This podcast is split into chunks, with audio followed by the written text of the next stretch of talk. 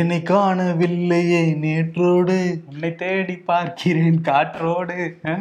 நம்ம பாட்டை கேட்டு அவங்கெல்லாம் காணாம போயிட போறாங்க. யாரும் காணாம போயிடாதீங்க. ஒருத்தர் காணாம போயிட்டாரு, அதற்கான அறிவிப்பு தான் இது. ஏன்னா எப்பயுமே சமஸ்கிருதம்னா முதல்ல வந்து நிற்பாரு, அதே மாதிரி தேசியம்னா முதல்ல வந்து நிற்பாரு, பாரத் அப்படின்னு சொன்னா முதல்ல வந்து நிற்பாரு, வேற என்ன நிற்பாரு, சனாதனம்னா வந்து நிற்பாரு. இப்ப மலவனம் வந்துருச்சு, ஆளே காணப்பா.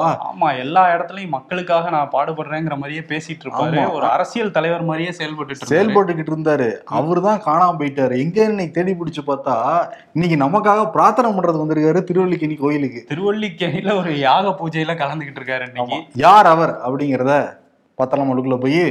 Welcome to the imperfect show. நான் உங்கள் அன்பன் சிபி சக்கரவர்த்தி. நான் உங்கள் வருண். ஓகே, ஷோக்குள்ள போயிடலாம். Welcome to the imperfect show. யார் அந்த நபர்னு பாக்குறதுக்கு முன்னாடி மிக முக்கியமான ஒரு விஷயம், சுற்றுச்சூழலுக்கே மிகப்பெரிய ஒரு பாதிப்பை ஏற்படுத்தி இருக்கு சிபிசிஎல் நிறுவனம் அப்படிங்கறதான் வந்து 800 மக்களுடைய குற்றச்சாட்டா இருக்கு. இந்த மழை வெள்ளத்தை ஒரு சாக்காக வச்சுக்கிட்டு சிபிசிஎல் நிறுவனம் வந்து அந்த கொசஸ்தலை ஆத்துல கழிவை வந்து சேர்த்துட்டாங்க. அதனால சுற்றுச்சூழலுக்கு பெரிய பாதிப்பு, கடல்வாழ் உயிரினங்களுக்கு பெரிய பாதிப்பு, மனிதர்களுக்கே பெரிய பாதிப்புன்னு ஒரு சைக்கிளே அடிபடுற மாதிரி இருந்தது. அதை நம்ம தான் வந்து இம்பர்ஃபெக்ட் ஷோல தான் முதல்ல அதை டிக்ளேர் பண்ணோம். நானும் நியாசும் சேர்ந்து அங்கே 800 அந்த மீனவர்கள்ட்டே போய் பேசி அதை வீடியோவை பதிவு பண்ணி விகடன் டிவிலையும் வந்து பதிவு பண்ணியிருந்தோம். அதை வச்சுதான் தென்மண்டல பசுமை தீர்ப்பாயம் தானாக வந்து விசாரணை வந்து மேற்கொண்டாங்க. கடந்த வாரம் சனிக்கிழமையே வந்து இதுக்கான விசாரணையெல்லாம் போட்டு செவ்வாய்க்கிழமைக்குள்ள நீங்க அறிக்கையை தாக்கல் பண்ணணும்னு சொல்லிட்டு மாசு கட்டுப்பாட்டு வாரியத்துக்கும் சொல்லியிருந்தாங்க. நிறைய கடுமையான சொற்களால சிபிசிஎலுக்கு வந்து கேள்விகள் வந்து கேட்டிருந்தாங்க. திருப்பி அந்த வழக்கு விசாரணை இன்னைக்கு வந்து வந்திருந்தது. என்ன சொன்னாங்கன்னா, தமிழ்நாடு இந்த மாசு கட்டுப்பாட்டு வாரியம் டிசம்பர் 3ஆம் தேதியிலிருந்து 5ஆம் தேதி வரைக்கும் தான் இந்த கழிவுகள் வந்து ஆத்துல வந்து கலந்துருக்காங்க அப்படிங்கிற மாதிரி முதல்ல வந்து சொல்லிருக்காங்க. அதே மாதிரி பசுமை தீர்ப்பாயம் மக்களுக்காக பல கேள்விகள் வந்து கேட்டிருக்காங்க. மக்கள் எவ்வளவு பேர் பாதிப்படைஞ்சிருக்காங்க, எவ்வளவு கடைகள்ல வீடுகளில் வந்து என்ன வந்து படைஞ்சிருக்கு, அரசு நிவாரணமா அவங்களுக்கு என்னென்ன பண்ணிருக்காங்கன்னு சொல்லிட்டு அரசு நோக்கி வந்து கேள்வி எழுப்பினாங்க. அதே மாதிரி சிபிசிஎல் வழக்கறிஞர் என்ன சொன்னாருந்தாருன்னா, எண்ணெய் தடுக்கும் பணிகள்ல வந்து மேற்கொள்ள உள்ளூர் மீனவர்கள் வந்து அனுமதிக்கல அப்படிங்கிற மாதிரி சொல்லியிருக்காங்க. நம்ம தான் நேர்லயே போனா அவங்க பக்கெட்லாம் வச்சு அவ்வளவு ஆத்துல வந்து அள்ள முடியுமா? ஆனா சிபிசிஎல் நிறுவனம் இப்படி ஒரு இதை வந்து மீனவர்கள் மேல பழி போட பாக்குது சிபிசிஎல். ஆமா, அதே மாதிரி மாசு கட்டுப்பாட்டு வாரிய வழக்கறிஞர் என்ன சொல்லியிருந்தாருன்னா, கலிமுகத்திலிருந்து கடலுக்குள்ள அந்த எண்ணெய் வந்து கலக்கிறத தடுக்கிறதுக்காக 1 கிலோமீட்டர் தூரத்துக்கு எண்ணெய் தடுப்பு மிதவைகளை வந்து அமைக்க வேண்டியிருக்கு. ஆனால் இப்போதைக்கு 75 மீட்டர் தான் வந்து அமைச்சிருக்கோம், கூடிய சீக்கிரம் அமைச்சிரும் அப்படின்னாங்க. அதுக்கு வந்து புஷ்பா நாராயணன் நீதிபதி வந்து இன்னும் எவ்வளோ நேரம் அவங்களுக்கு 5 நாட்களுக்கு மேலே ஆயிடுச்சு, இன்னமும் அமைக்கிறது எவ்வளோ பெரிய தாமதம் ஏற்படுதுங்கிறத வந்து அவங்க கேட்டிருந்தாங்க. எவ்வளவு மீன்கள் வந்து இறந்துருக்கு, மீனவர்கள் எப்போ திருப்பி மீன் பிடிக்க வந்து போகலாம் அப்படின்னு சொல்லிட்டு மீன்வளத்துறைக்கும் வந்து உத்தரவு போட்டுருக்காங்க இப்போ அந்த அரசு தீர்ப்பாயம்ங்கிறது. பட் ட்ரேஸ் ஆஃப் ஆயில் அப்படின்னு தான் முன்னாடி சொல்லியிருந்தாங்க. நாங்கள் தேக்கி வச்சுருந்தா மழைநீர் வெள்ளத்தில் அடிச்சுட்டு வந்துடுச்சு அப்படின்னாங்க. ஆனால் இவங்க சொல்கிறத பார்த்தா முரணாக தான் இருக்குது. இதுவும் வந்து புஷ்பானரன் கேள்வியெல்லாம் வந்து எழுப்பியிருக்காங்க. ஆனால் சுற்றுச்சூழலுக்கு ஒரு பெரிய ஒரு அச்சுறுத்தல் தான் இது. ஆனால் இப்போதைக்கு இப்போ நிப்பாட்டிட்டாங்க அதை. ஆனால் 12 கிலோமீட்டர் கலந்துருக்கிறதா சொல்கிறாங்க அந்த ஆற்றுல இந்த எண்ணெய் கசிவுங்கிறது. இதுக்கு ஒரு நிரந்தர தீர்வு வந்து ஏற்படுத்தணும். ஆமாம், கண்டிப்பாக. ஆனால் வந்து அன்னைக்கு கூட மாசு கட்டுப்பாட்டு வாரியம் ஒரு 4 நாளைக்கு முன்னாடி என்ன சொல்லியிருந்தாங்கன்னா, தரையில் லைட்டாக இருந்தது அப்படியே மழை தண்ணியில் அடிச்சுட்டு வந்துருச்சுன்னு. ஆனால் இன்றைக்கி வந்து ஒத்துக்கிட்டு இருக்காங்க, அங்கே தேக்கி வச்சுருந்த நிறைய ஆயில் வந்து கலந்துருக்கு அப்படின்னு. இடைக்கால நிவாரணம் கொடுக்கணும் அங்கே உள்ள மக்களுக்குங்கிறது சிபிசிஎலுக்கும் வந்து மாசு கட்டுப்பாட்டு வாரியம் சொல்லியிருக்காங்க. இதில் ஒரு நல்ல நிரந்தர தீர்வு வந்து கிடைக்கணும். இன்னொரு விஷயம் வந்து, இந்த மழை வெள்ளத்தில் பெரிய அளவில் ஒர்க் பண்ணது தூய்மை பணியாளர்கள் களத்தில் இறங்கி நிறைய குப்பைகளை வந்து அகற்றியிருக்காங்க டன் கணக்கு. அவங்களுக்கு வந்து ஊக்கத்தொகை கொடுக்கிறோம் அப்படின்னு சொல்லிட்டு ஒரு 3240 பேர் அவங்களுக்கு வந்து 4000 ரூபாய் ஊக்கத்தொகையை அறிவிச்சிருக்கு தமிழ்நாடு அரசு. ரொம்ப பெரிய தொகையா இருக்குது. ஆமா, அவங்க செஞ்ச பணிக்கு தொகையில வந்து கணக்கிடவே முடியாது. இருந்தா கூட 4000 ரூபாங்கிறது எவ்வளவு ஒரு குறைவான தொகைங்கிறது எல்லாருக்குமே தெரியும். ஏன்னா குடும்ப அட்டைக்கு 6000 கொடுக்குறாங்களாம். ஆனால் கடந்த லீவே கிடையாது அவங்களுக்கு. கடந்த இப்போ போன வாரம் ஞாயிற்றுக்கிழமை அடிக்க ஆரம்பிச்சவங்கள, ஈவினிங் அடிக்க ஆரம்பிச்சவங்கள இப்போ திங்கிழமை வரையும் எல்லாருமே வந்து பணியிலேயே இருந்திருக்காங்க. அவ்வளோ தூரம் க்ளீன் பண்ணிட்டு இருந்திருக்காங்க. ஆனால் 4000 ரூபாங்கிறது அடுக்குமா அப்படிங்கிறது தமிழ்நாடு அரசுக்கு தான் வந்து தெரியும். இதெல்லாம் ஒரு ஊக்கத்தொகைன்னு சொல்லி அதை அறிவிக்கிறாங்க பாருங்க, அது எவ்வளோ ஒரு இது இருக்கும். அது சிஎம் வந்து வேற கொடுக்குறாரு, பெருமிதான் வேற வந்து எல்லா பக்கமும் ஷேர் பண்ணிக்கிட்டு இருக்காங்க. சரி, ஓகே. அவங்களுக்கு வந்து என்னன்னா, இதே 4000 அவங்களுக்கு அதிகம் நினைச்சிட்டாங்க போல தெரியுது. கொடுமை தான் அது. இன்னொரு பக்கம் என்னன்னா, மத்திய அரசு குழு இந்த வருவாங்க இப்போ வருவாங்க அப்போ வருவாங்கன்னு பார்த்தா இப்போ கிட்டத்தட்ட சிட்டியே ஓரளவுக்கு நார்மலாக இருக்கு. இப்போ வந்துருக்காங்க மத்திய அரசு குழு. ஏன்னா தமிழ்நாடு அரசு 5000 கோடிக்கு மேலே வந்து கேட்டிருந்தாங்க. முதல் கட்டமாக 450 கோடி தான் வந்து கொடுத்துருந்தாங்க. இப்போ வந்து ஒரு 6 பேர் கொண்ட குழு வந்திருக்காங்க. அவங்க வந்து வடக்கு தெற்கு சென்ட்ரல்னு சொல்லிட்டு 3 பிரிவா பிரிஞ்சு எல்லா பக்கம் வந்து போய்கிட்டு இருக்காங்களாம். தொகுதி வாரியா பிரிஞ்சு ஒர்க் பண்ணிட்டு இருக்காங்க.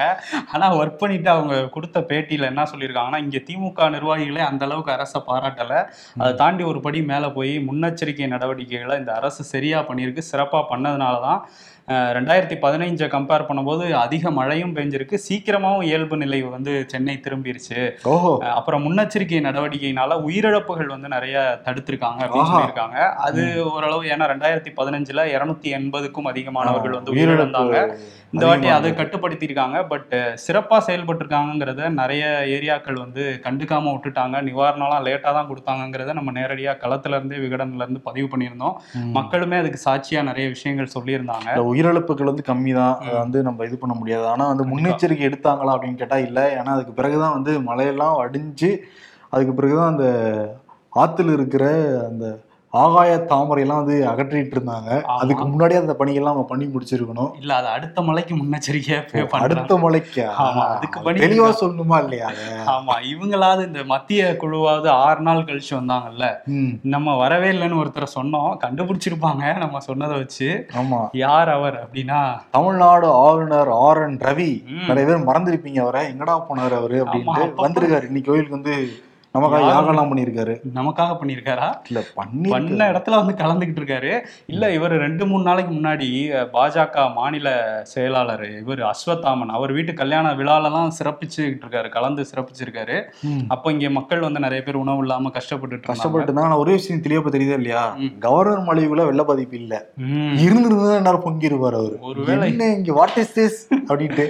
அதனால நம்ம அங்கே உள்ள எல்லாம் போய் பார்க்க முடியாது. கவர்னரோட நடவடிக்கையில தான் நமக்கு தெரியும் இப்போ வெள்ள பாதிப்பு கவர்னர் மலையை இல்லைங்கிறத நம்ம தெளிவாக புரிஞ்சுக்கலாம். ஒரு சில ஏரியாக்கள் நடவடிக்கை எடுத்துருக்காங்கன்னு சொன்னாங்களா, அது இது ஒரு ஏரியா தமிழ்நாடு அரசு. ஓஹோ, உள்ள வந்து திருப்பி விட்டாங்களா இங்கேயும்? ஓகே, இன்னொரு பக்கம் அந்த பிஜேபி பற்றி பேசிக்கிட்டு இருக்கப்ப பாத்தியா என் மக்கள்ல என்ன பண்ணிருக்காங்கன்ட்டு ஒரு இந்துவை இஸ்லாமியரா வந்து நடிக்க வச்சு வீடியோ போட்டு ஒரு மாட்டிக்கிட்டார். இல்ல பேர் என்ன, பைசலா அப்சலா பேசியிருக்காரு. ஆனால் அவரோட உண்மையான பேர் சஞ்சய் அப்படிங்கிறத அவரே சொல்லியிருக்காரு.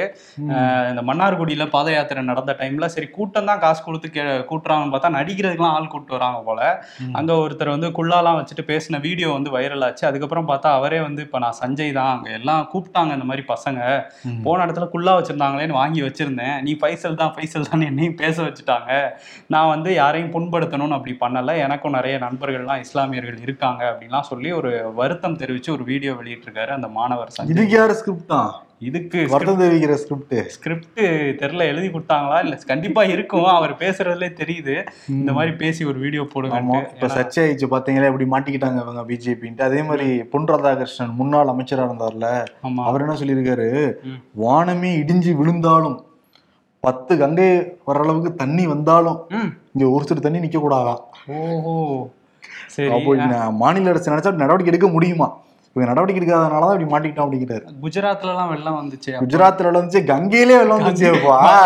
பார்த்தோமா இல்லையா போன வருஷம்? என்ன இவ்வளவு சிவன் கழுத்தளவுக்கு தண்ணி போயிட்டு இருந்துச்சாங்க. பிரதமர் மோடியே எதிர்த்து பேசிக்கிட்டு இருக்காரு, எவ்வளவு சீட்டு வேணுமா வேணாமா அவருக்கு, வேணும்தான், எந்த அரசா இருந்தாலும் தண்ணி நிக்க கூடாதுங்கிறாரு. பிரதமர் மோடி ஆட்சியில இந்த மாதிரி நின்று இருக்கு.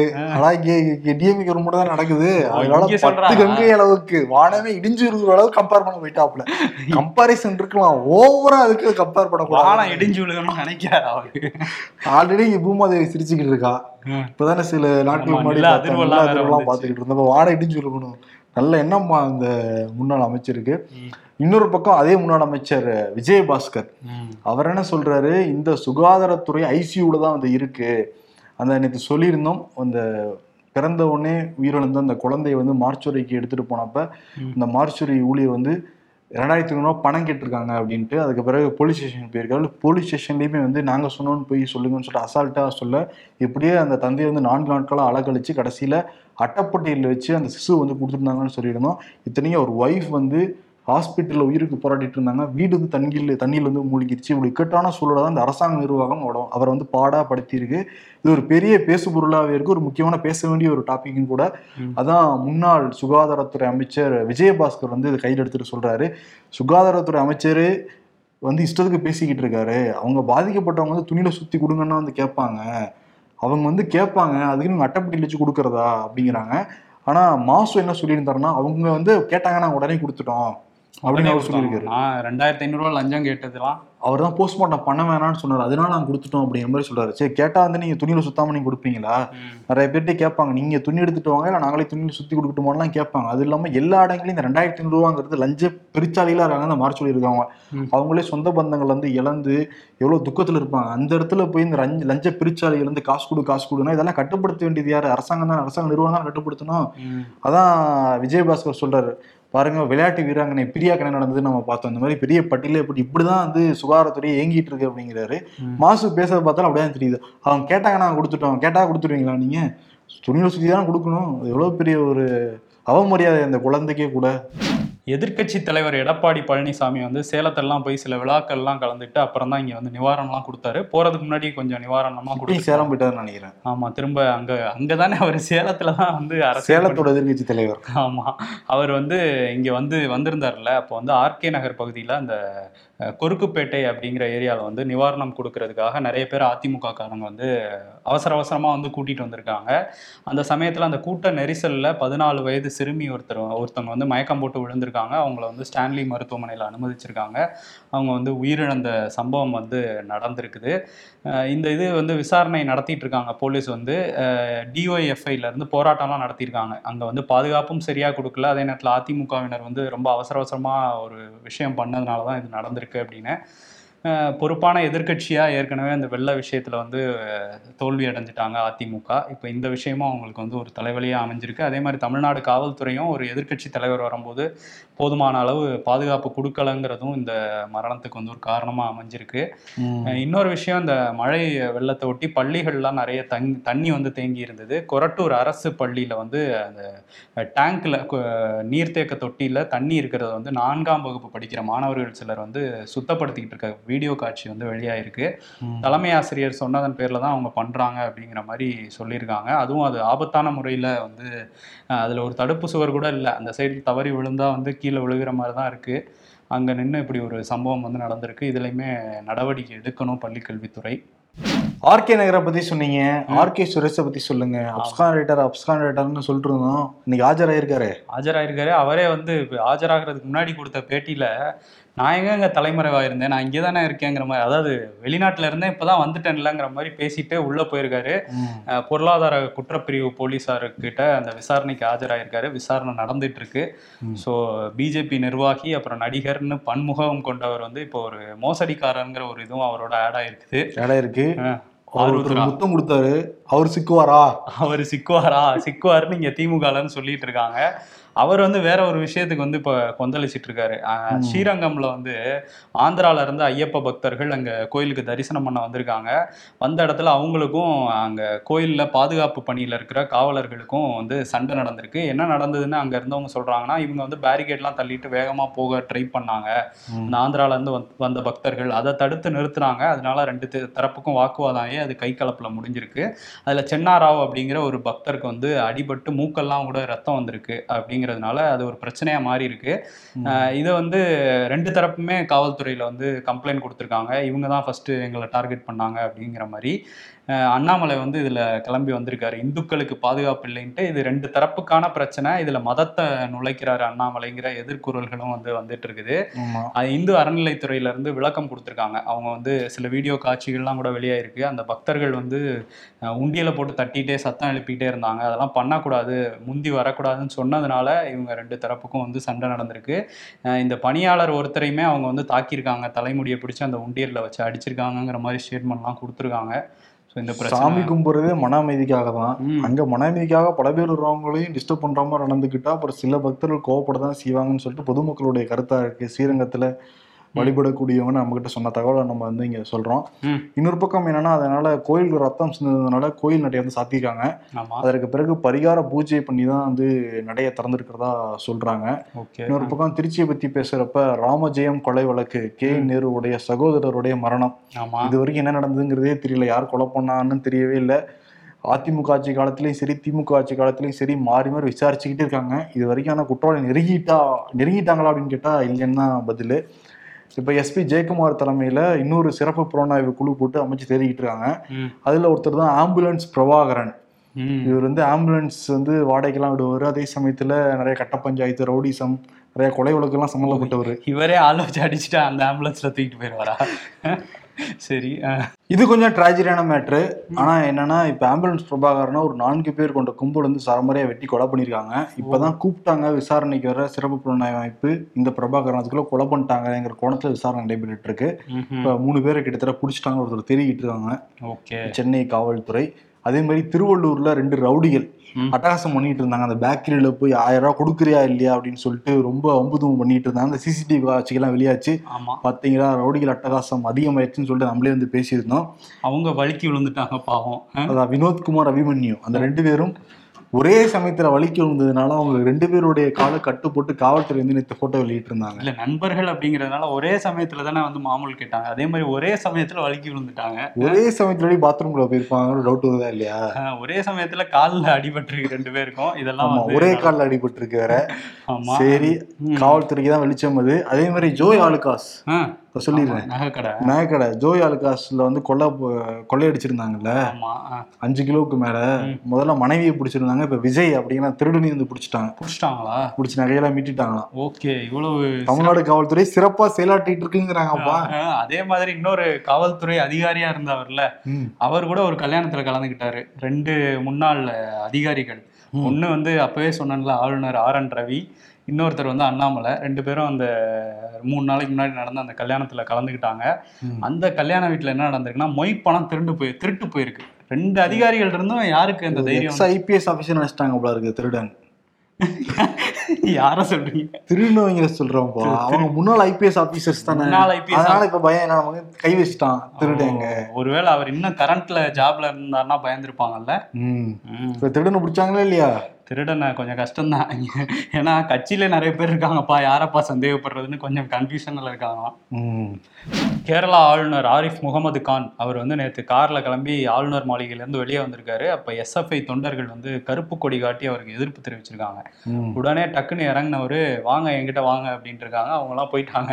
அப்புறம் போலீஸ் போய் பிடிச்சிட்டு வந்திருக்காங்க. அது அங்கேயே வச்சு ஒரு ஸ்பாட்லேயே ஒரு இன்டர்வியூ கொடுத்துருக்காரு நிருபர்களை கூப்பிட்டு. இந்த பாருங்க, என்னைய வந்து குண்டர்களை வச்சு அடிக்க பாக்குறாரு இந்த முதல்வர், ஆள் அனுப்பியிருக்காரு அப்படின்ட்டு இருக்காரு. கருப்பு கொடி காட்டினதுக்கே அடிக்கிறாரு அப்படின்ட்டாரு. இங்கே ஒருத்தர் கும்பல், ஒரு ஆள் வந்தது கும்பல்னாரு. இவர் இந்த மாதிரி சொல்லியிருக்காரு. ஸோ ஒரு ஆள் வந்து வாசலா வீசினாப்ல, வாசல் கூட கிடையாது, ரோட்ல வீசினாரு, ஆளுநர் மாளிகை வீசின மாதிரி சொன்னாங்க. இப்போ இவர் திரும்ப வந்து கேரளால அந்த ஃபைட் ஆரம்பிச்சு. இதுக்குதான் ஒரு கவர்னர் சொல்யூஷன் சொல்லியிருந்தாங்க. என்ன சொல்லியிருந்தாங்க அவங்க? ஏதாவது பிரச்சனைனா ஆளுநரும் முதல் மந்திரியும் உட்காந்து பேசி தீக்கணும்னாங்க. யார் அந்த ஆளுநர்? தமிழிசையா அக்கா வந்து இப்ப கவிதை எழுதிட்டு வேற தமிழ்நாடு அரசை சேர்ந்துக்கிட்டு இருந்தாங்க. ஆமா, கவிதை கூட எழுதலாமா? இனிமேல் ஆளுநர்கள் கவிதை எழுதி முதல்வர்களுக்கு அனுப்புனீங்கன்னா கொஞ்சம் சாந்தமாவாங்க. இன்னொரு விஷயம் வந்து, அந்த BJP முதல்வர்கள் 3 மாநிலத்துல தேர்தல் முடிஞ்சு ஒரு வாரம் 9 நாள் ஆயிடுச்சு. ஆனா வந்து முதல்வர்கள் அறிவிக்காம இருந்தாங்கல்ல.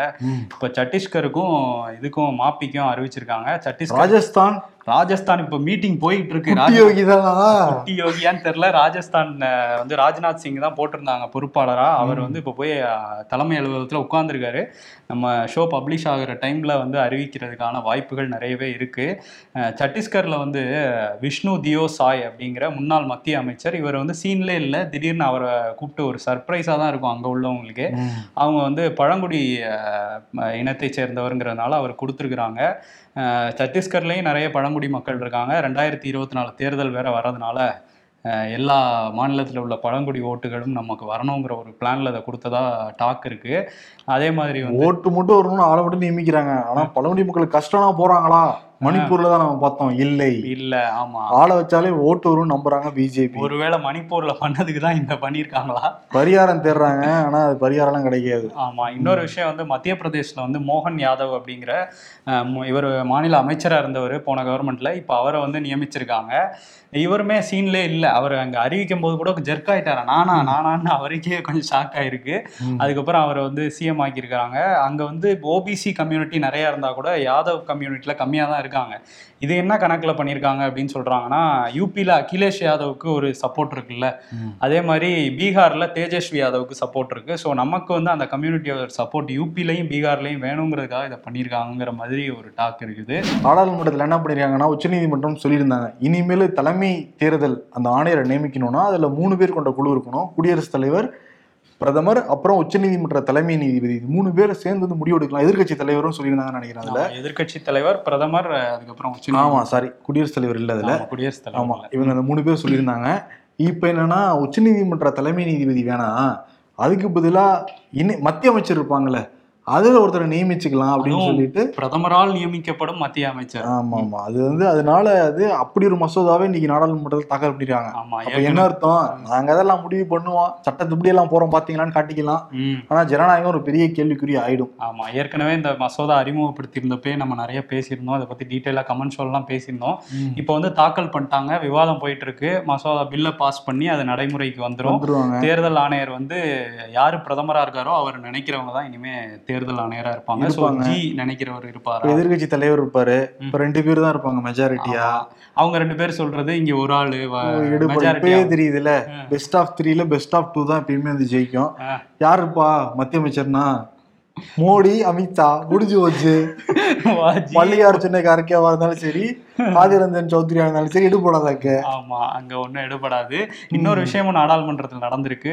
அந்த நேற்று ஆர்டிகல் 370 ரத்து பண்ணது செல்லும்னு உச்சநீதிமன்றம் சொல்லியிருந்தாங்கல்ல, உடனடியா ஜம்மு அண்ட் காஷ்மீர்ல சில மாற்றங்கள், அந்த தொகுதிகள் அதிகரிப்பு, இதை பத்தின ஒரு மசோதாவை அமித்ஷா வந்து அறிமுகப்படுத்தினாரு. அந்த டைம்ல விவாதம் நடந்தது. அப்போ இங்க திமுக எம்பி, மாநிலங்களவை எம்பி MM அப்துல்லா பேசும்போது பெரியாரோட கோட்ஸை வந்து சொல்லி பேசியிருந்தாரு. அது உடனடியா ஜெகதீப் தன்கர் வந்து அவை குறிப்புல இருந்து நீக்கிட்டாரு.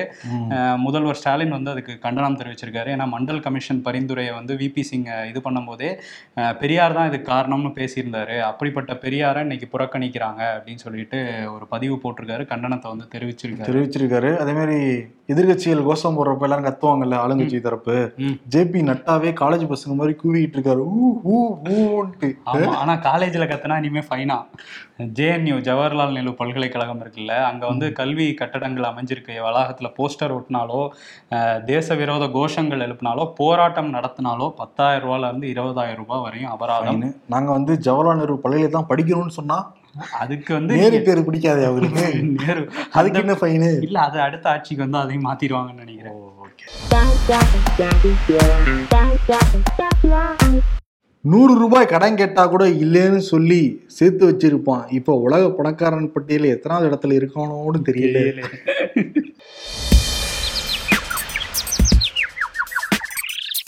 இந்தியா கூட்டணியின் ஒற்றுமையை 2024 தேர்தல் முடிவுகளில் பார்ப்பீர்கள் சஞ்சய் ராவத். ஒற்றுமையின்மை தான் 5 மாநில தேர்தல் முடிவுகளிலேயே பார்த்தாச்சு. நான் முதலமைச்சராக எப்போ ஆவேன்னு ஆவலாக இருக்காங்க மாமா. யாரு மக்களா மாப்பிள்ள? மக்களா, எங்க மாமியார் மாமா. மாமியார் மனைவி மட்டும்தான் ஆசைப்பட்டோம், மக்கள் யாரும் ஆசைப்பட்ட மாதிரி தெரியல. இவர் யார் அவார்ட பார்க்கலாம். அரசியல் இதெல்லாம் சாதாரணமாப்பா. இவர் யாருன்னா சுப்ரீம் ஸ்டார் சரத்குமார். அவங்க மாமியார் ஆசைப்படுறாங்கண்ணா, எப்ப நீங்க CM நாற்காலியில் உட்காருவீங்கன்ட்டு நான் ஒரு ஐடியா தரேன், சேர்ல CMன்னு எழுதிக்கோங்க, உட்கார்ந்து மாமியார் ஆசைப்பட்ட மாதிரி ஆச்சு, CM இருக்கிற உட்கார்ந்த மாதிரி ஆச்சுல்ல. அவரு ஐடியாலதான் இருக்காங்களாப்பா. ஆமா, அவரு அதுதான் பேசிட்டு இருக்காரு. அவருக்கு எதுவும் அவார்டை விட கொடுத்துடாதீங்க. அதை தாண்டி எவ்வளவு முக்கியமான விஷயம் இருக்கு. அதெல்லாம் காமெடி செய்திகள்ப்பா, அதெல்லாம் நம்ம சோழ கூட சொல்றது இல்லை. அந்த மாதிரி செய்திகள் எல்லாத்தையுமே அந்த அளவுக்கு நிறைய முக்கியமான செய்திகள் இருக்கா இல்லையா. அதே மாதிரி இன்னொன்னு நமக்கு ட்ராஜடியான ஒரு செய்தி, தலைமை தேர்தல் ஆணையர் இனிமேல் வந்து இவன் தான் நியமிக்க போறாங்க. தேர்தல் ஆணையம் ஆல்ரெடி ஸ்ட்ரிக்டா தான் இப்ப செயல்பட்டு இருக்காங்க. 5 மாநில தேர்தலே நம்ம வந்து பாத்துருக்கோம். இப்போ இந்த மசோதா தாக்கல் பண்ணாலும் இன்னும் ஸ்ட்ரிக்ட் ஆயிடுவாங்க நினைக்கிறப்ப தான் நம்ம பக்க பக்கம்னு இருக்கு. ஆமா, எவ்வளோ எந்த அளவுக்கு ஸ்ட்ரிக்ட் ஆக போறாங்கன்னு யோசிச்சே பார்க்க முடியல. ஆமா, அதுவும் வேற மோடி வேற நியமிக்க போறாரா, ஐயோ ரொம்ப ஸ்ட்ராங்கான ஒரு ஆளாக தான் நியமிப்பாங்க அவங்க. இதெல்லாம் நமக்கு பாக்குறப்ப என்ன தோணுதுன்னா, ஜனநாயகம் அப்படியே சூப்பரா இருக்குல்ல, வரும் வாழ்க்கை ஜனநாயகம். அவங்க வந்து ஜெய் ஸ்ரீராம்னு சொல்றாங்க, நமக்கு வந்து ஜெய் ஜனநாயகம் அப்படிங்கிற மாதிரி சொன்னு தோணுது என் மனசுல இருந்து. அதனால மோடிக்கு வந்து ஜெய் ஜனநாயகம்னே வந்து அவார்டு கொடுத்துடலாம். என்ன சொல்லு, ஜெய் ஜனநாயகம், ஜெய் ஜனநாயகம். மூணு வாட்டி வேற ஜெய் ஸ்ரீராம் சொல்லுவாங்க. சரி, ஓகே, சரி, ஓகே, ஜனநாயகம் வாழட்டும். நம்ம வந்து கிளம்பலாம். நன்றி, வணக்கம்.